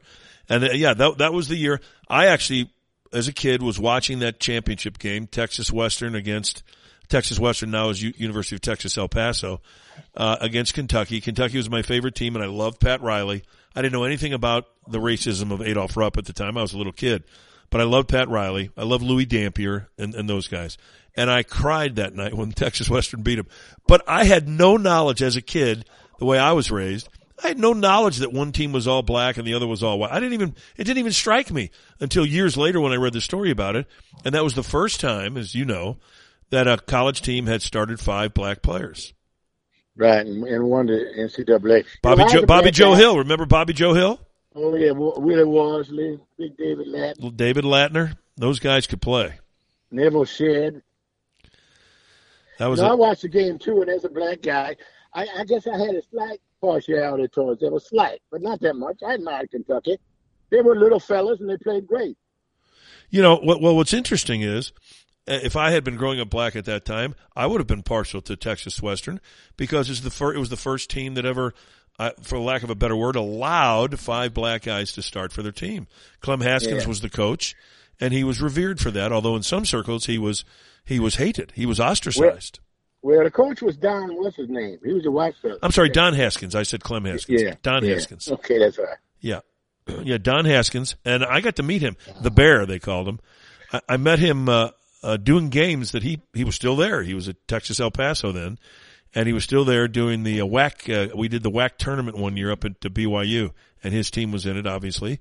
So I got to talk with him and, uh, he's an interesting guy. Yeah, I remember reading about him. You know, these incidents of racism, whether it be black or white, you know, must be called out. You know, I'm black myself, but there's, there's racism on our side. There's terrible racism on our side, and we got to stop it. I couldn't agree with you more. There's no place for racism, and it is it is universal on all sides. And when I hear people say, "Well, black people can't be racist," I say, "What are you talking about?" I mean, you, LeBron James hates white people like nobody hates black people. I mean, this guy detests white people except the white guy who signs his check. It's very obvious he hates white people. He he admitted in high school he didn't like white people. Yeah, and, and there's a lot of them like him who admit it. You know, and yet people, well, black people can't be racist. Well, th- that first of all, that's the dumbest comment I've ever heard in my life. Black and white people can be anything. Anyway, Jalen Rose shouldn't be on the air because he's a big race. He shouldn't be on. He should is a have to go. racist, and and once again, talk about basketball, which is something you know. We really don't care what you think about anything else. That's right. Get off politics, ESPN. Yeah, I mean, good grief. Nobody tunes in ESPN to hear anything about political in, uh, institutions or political uh, issues. No one. No one wakes up in the morning, Cleo, and says, you know what? I saw they raided Mar-a-Lago last night. I wonder what Jalen Rose thinks about it. just, just like no one wakes up today and sees the Cleveland Browns trading their number one draft pick for a water boy and says, I wonder what Tucker Carlson thinks about that. no one, because that's not their lane. Right. Yeah, these examples, of, you know, blatant black racism must be brought up. This anti-Christian language thing at the time was ridiculous. You know, I could, was the the best around at the time. And they chose him for the team because they wanted a college kid to bring team. You know, they talk about all of the racist letters that Hank Aaron received when he was chasing down Babe Ruth, and man, I've seen some of them, and they were horrific. Terrible, but guess terrible. who else got racist letters all the time? Christian Laettner. Christian kidding. Christian Laettner was the victim of the opposite. It's the same racism, just coming from the black community as opposed to whites. And and anytime someone does that, anytime someone writes you something or says something online or on some social media, they're showing what cowards they are. People that write that kind of crap, not only are they racist, but they're cowards. They would never say it to your face. Right. Yeah, they, they're putting down, you know, some of the great, great white athletes over the years really gets me. Here's my most egregious example. Richard Onion Horn, remember that jackass? I do remember that jackass, and he was a racist jackass. KMOX had him on for a while in the early 70s. And I'll quote uh, Horton one time. He You're talking about Stan Musial. Horton's comment was, Stan Musial really wasn't that good. now, if you don't think racism plays a part in that, you're the man. That's exactly true. And, and here's where racism really comes into play in basketball. And, and it's clear. You want to talk about euphemisms? Here we go. A black player is a great athlete. A white player is a gym rat. He's a gym rat, he's a, yeah, Yeah. he's a blue collar. That's right. He's a hard worker, gym rat. Boy, he's a, he's in a gym. He's a gym rat. But the black player is a great athlete. That, in my opinion, is derogatory to both.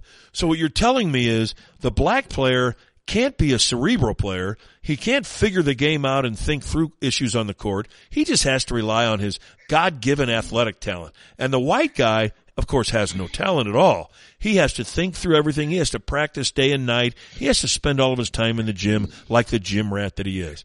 Both of those comments are so loaded with racism, it's not even funny. And yet they still use them every day. Right. You know, Oscar Robertson, one of the very greatest of all time, he was very athletic, yes.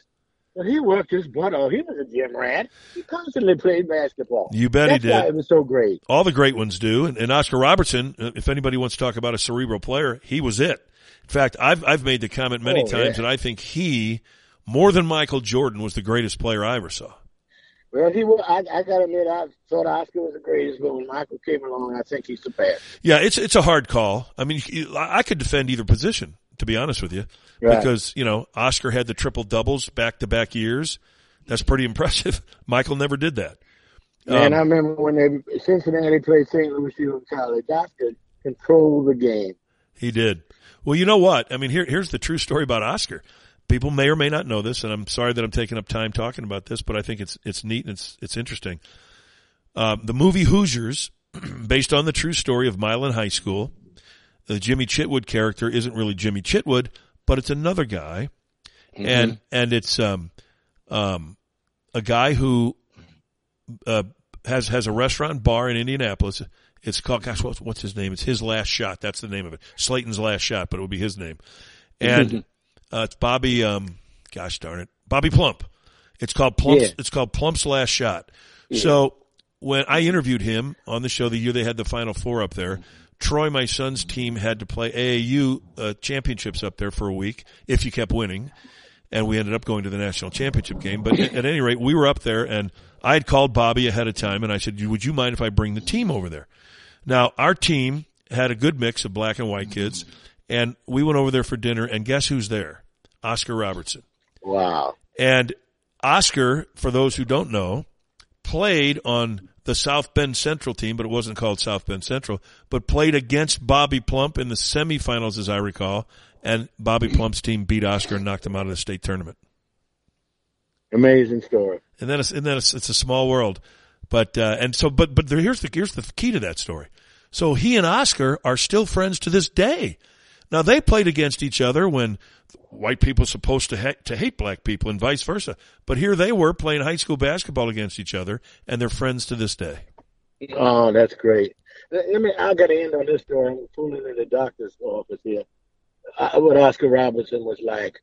Okay, uh, one of the all, NBA All Star games, Adrian Smith was on the team, a white Southerner. Okay, Adrian was a great shooter.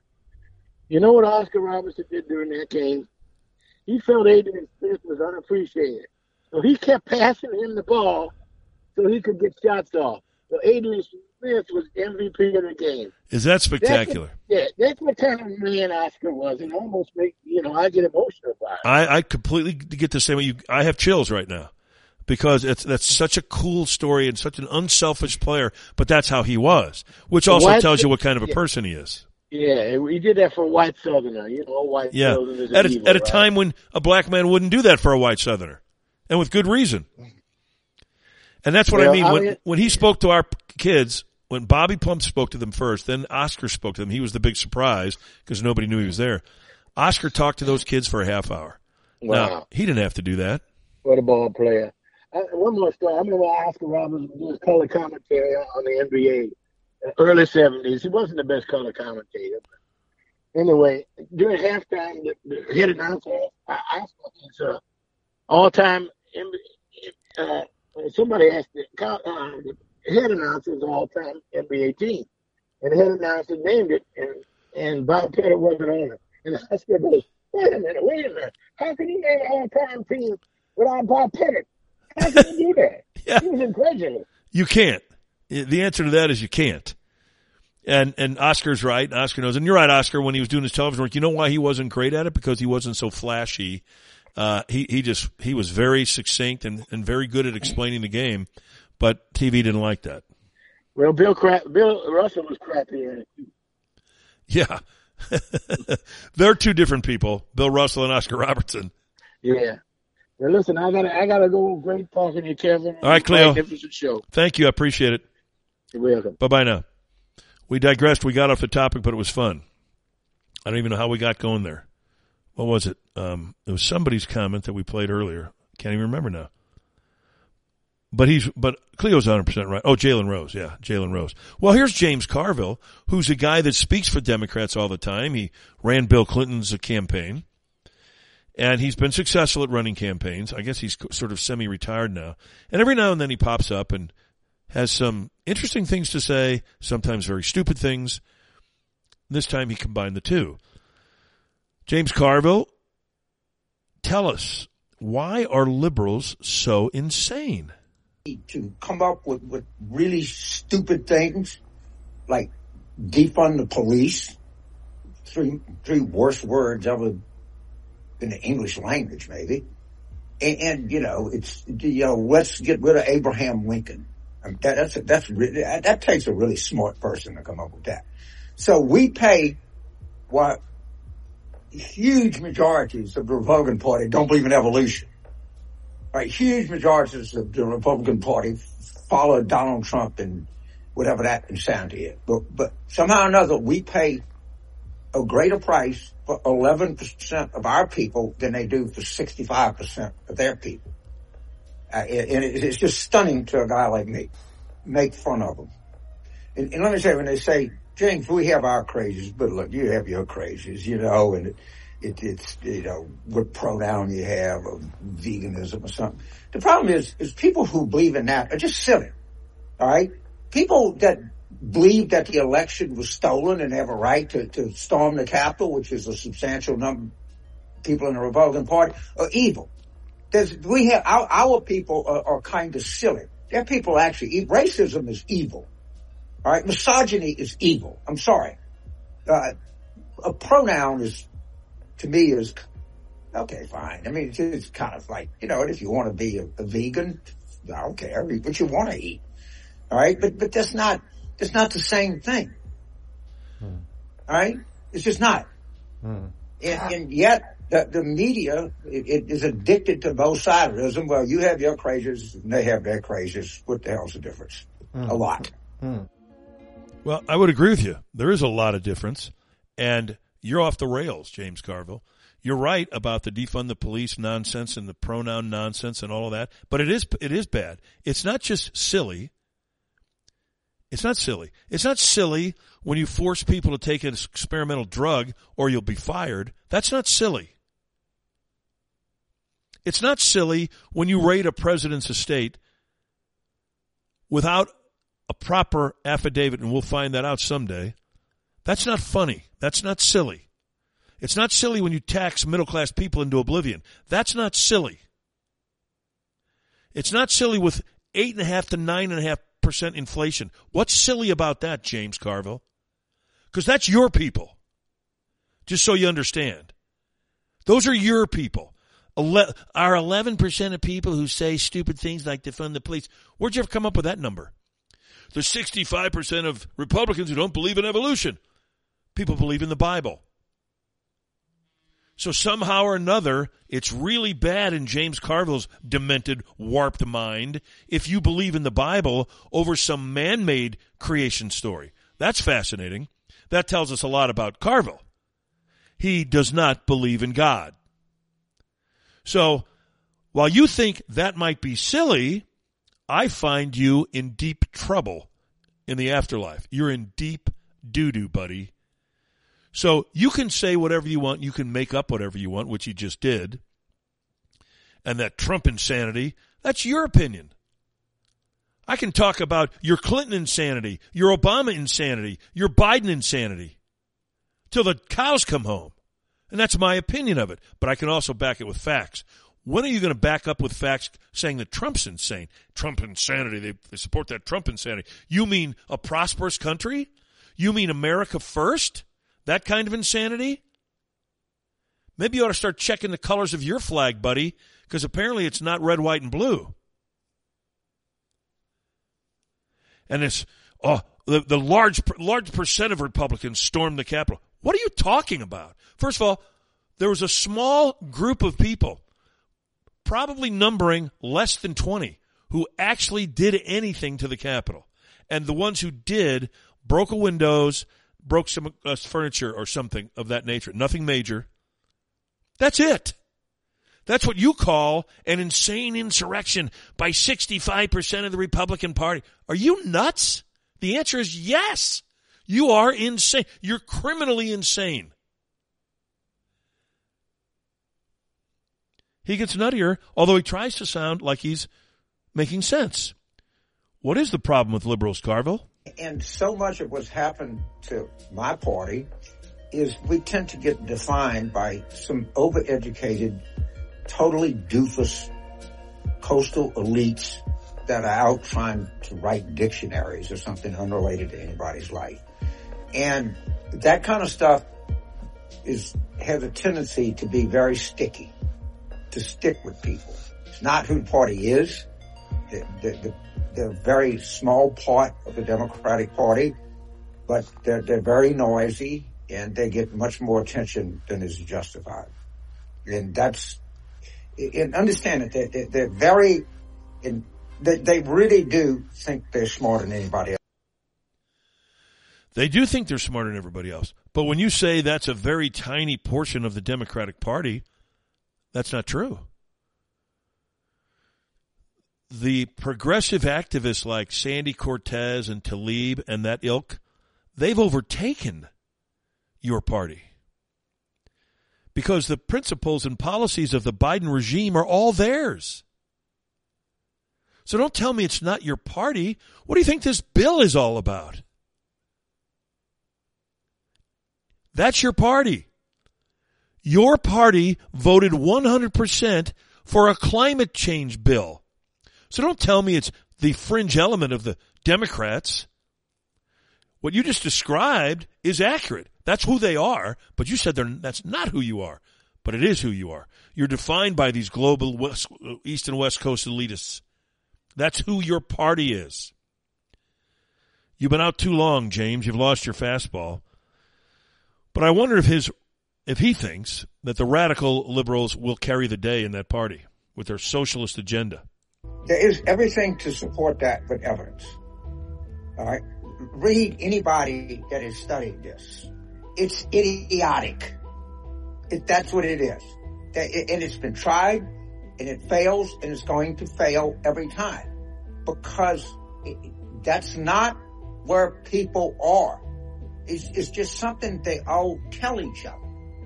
All right. They all tell each other. Bernie Sanders, Joe Biden ran, Bernie Sanders ran, Elizabeth Warren. They, they had no problem. They ran, they ran to the left. All right. They didn't just get beat. They got slaughtered. Slaughtered. And, and, and, the same thing happened in Buffalo. The same thing happened in New York City. And they, they just keep repeating the same thing. And I really don't even care anymore because the, the, the argument is, is just amazingly and stunningly stupid. And there's no evidence. Couldn't agree more. Carpe diem to Carville in that instance. Their argument is stupid. The socialism is stupid. But did he unwittingly tell us that even though in the previous clip he said all of these people who didn't believe the election, the election was legitimate, did he just unwittingly tell us that he doesn't believe it was legitimate? Because he just said Bernie Sanders, Biden, and Elizabeth Warren all ran to the left, and they didn't just lose, they got slaughtered. Wait a minute. How did Biden get slaughtered if he's the president, if the election was legitimate? You just said he got slaughtered. I didn't say it. You did.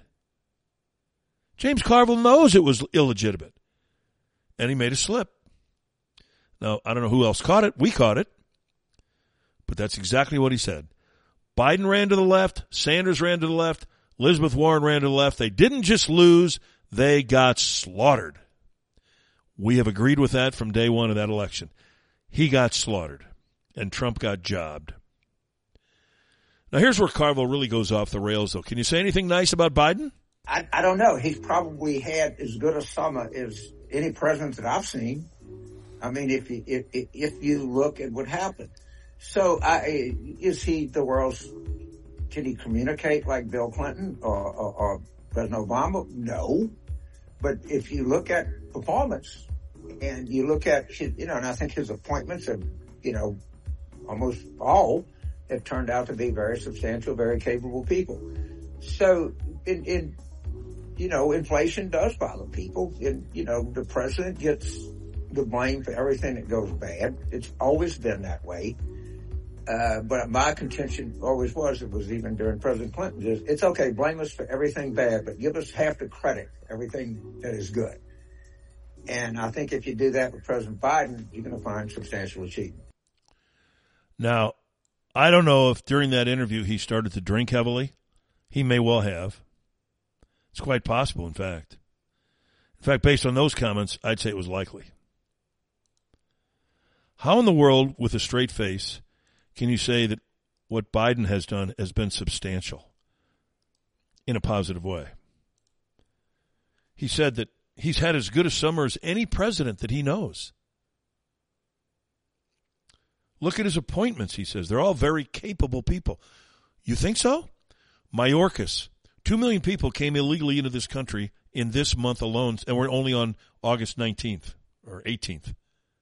We got, we got 13 more days of illegals coming in. They're going to hit 3 million. So somehow that's a real capable cabinet appointee. How about his choice for vice president? Let's start there. He broke the law by, by proclaiming publicly that anyone other than a black female would not even be considered. That's against the law. That's job discrimination. But it doesn't bother Carville because that's a law, and liberals and Democrats can break the law anytime they want. So why would that bother him? He says, look at his performance. Well, let's look at it. Let's look at Afghanistan. It was just a year ago the other day where he murdered 13 American soldiers, left untold thousands, hundreds of thousands of people behind to get murdered. We could start there. Or we could start with the energy independence that we enjoyed when he took over and we no longer have. We don't even have anything resembling it. We can look at five, six, seven, eight dollars a gallon gasoline. Oh, it's come down because he's now depleted our reserves. Well, that's going to wear out.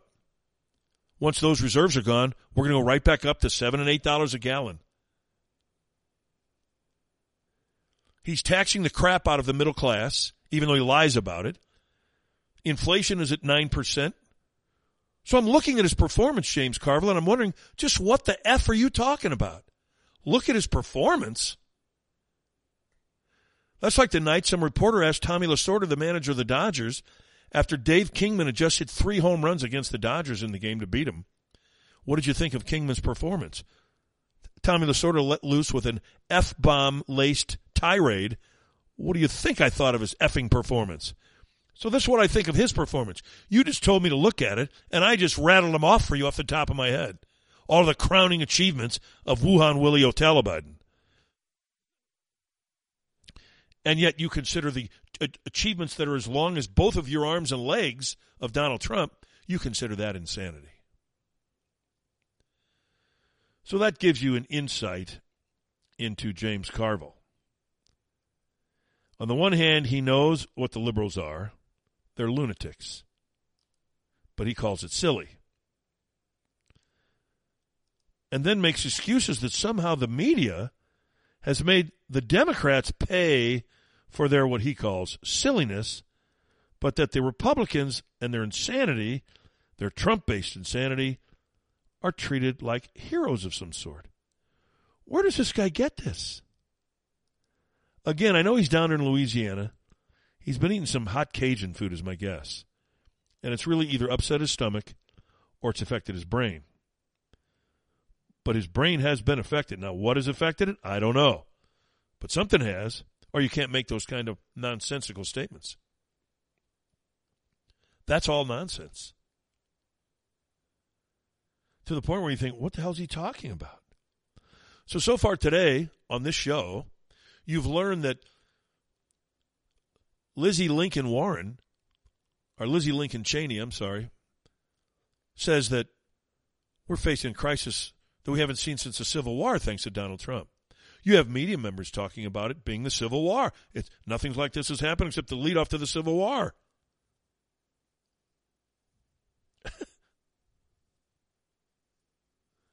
it's unbelievable. Only 38% of Republicans, excuse me, 38% of Republicans want to overthrow democracy. Where they came up with that, I don't know. They make it up. So the, uh, we, we have liberals, even though you claim they're silly, they're trying to get you, James Carville, and me to pay for their college education. Do you think that's silly? It's criminal, but apparently you think it's silly. Incredible. Just incredible stuff. And I haven't heard you comment, James Carville, about the hoax that the liberals put on the country about this COVID 19 experience. And make no mistake, it was a hoax. Yes, there's a virus. No, it's not life threatening unless you have a comorbidity or you're extremely unlucky somehow. Same with the flu, same with pneumonia, same with anything. But where does he get off saying 90% of the things he just said about Republicans?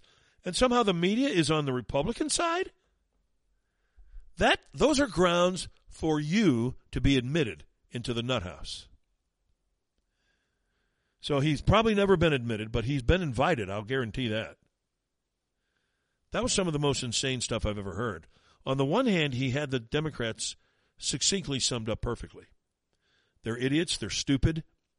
They say and do stupid things. Yes, they sure do. They're not where the country is. That's true.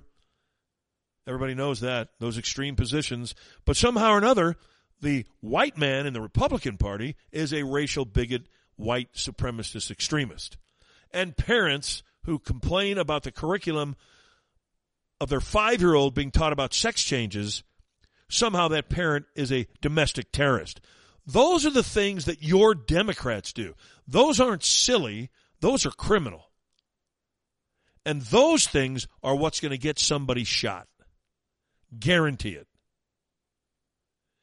You want to walk around James Carville and you want to tell parents that you want to lecture their five year old on sex changes and tell their five year old why, as a white five year old, you should be apologizing to that black five year old because you've oppressed him. Do you think that's silly? Because you didn't mention that as one of the silly things. Look, you're a nut. You're a member of a nutcase portion of society. Yes, it's a smaller portion than you think it is. But you're nuts, and so are all of your followers. You people are basket cases, psychopaths. And you're so delusional that you have no idea what's really going on. To somehow say that the media is pro Trump and pro Republican is enough to get you convicted on the stupidity doctrine. You're too stupid to even exist. And you're blind to reality. How is that guy married to, what's her name? Mary Matalin? Isn't that his wife's name? She's a conservative. She was a Republican under the Bush administration. Although we now find out a lot of truth about the Bush people, so maybe she's one of them. So it, it's a little bit more understandable why those two can be coexisting in a marriage. Unbelievable stuff. We didn't even get time to take a break today, folks, but that's okay. We sailed right on through. And tomorrow we'll do we'll do the same. We'll kick it off at seven o'clock right here in the Window World Kings Court, like we do every day. We bring you the truth with facts and evidence, no fiction, unless you're listening to James Carville. But we're back fighting that good fight for you again today. Enjoy your Thursday. Tomorrow, you know what tomorrow is. It's the day the Lord created, Friday, Saturday Eve. Love you, Mom. Love you, Dad. Love you, Maureen. So long, everybody. Auto Plaza Direct, Kings Court starts now.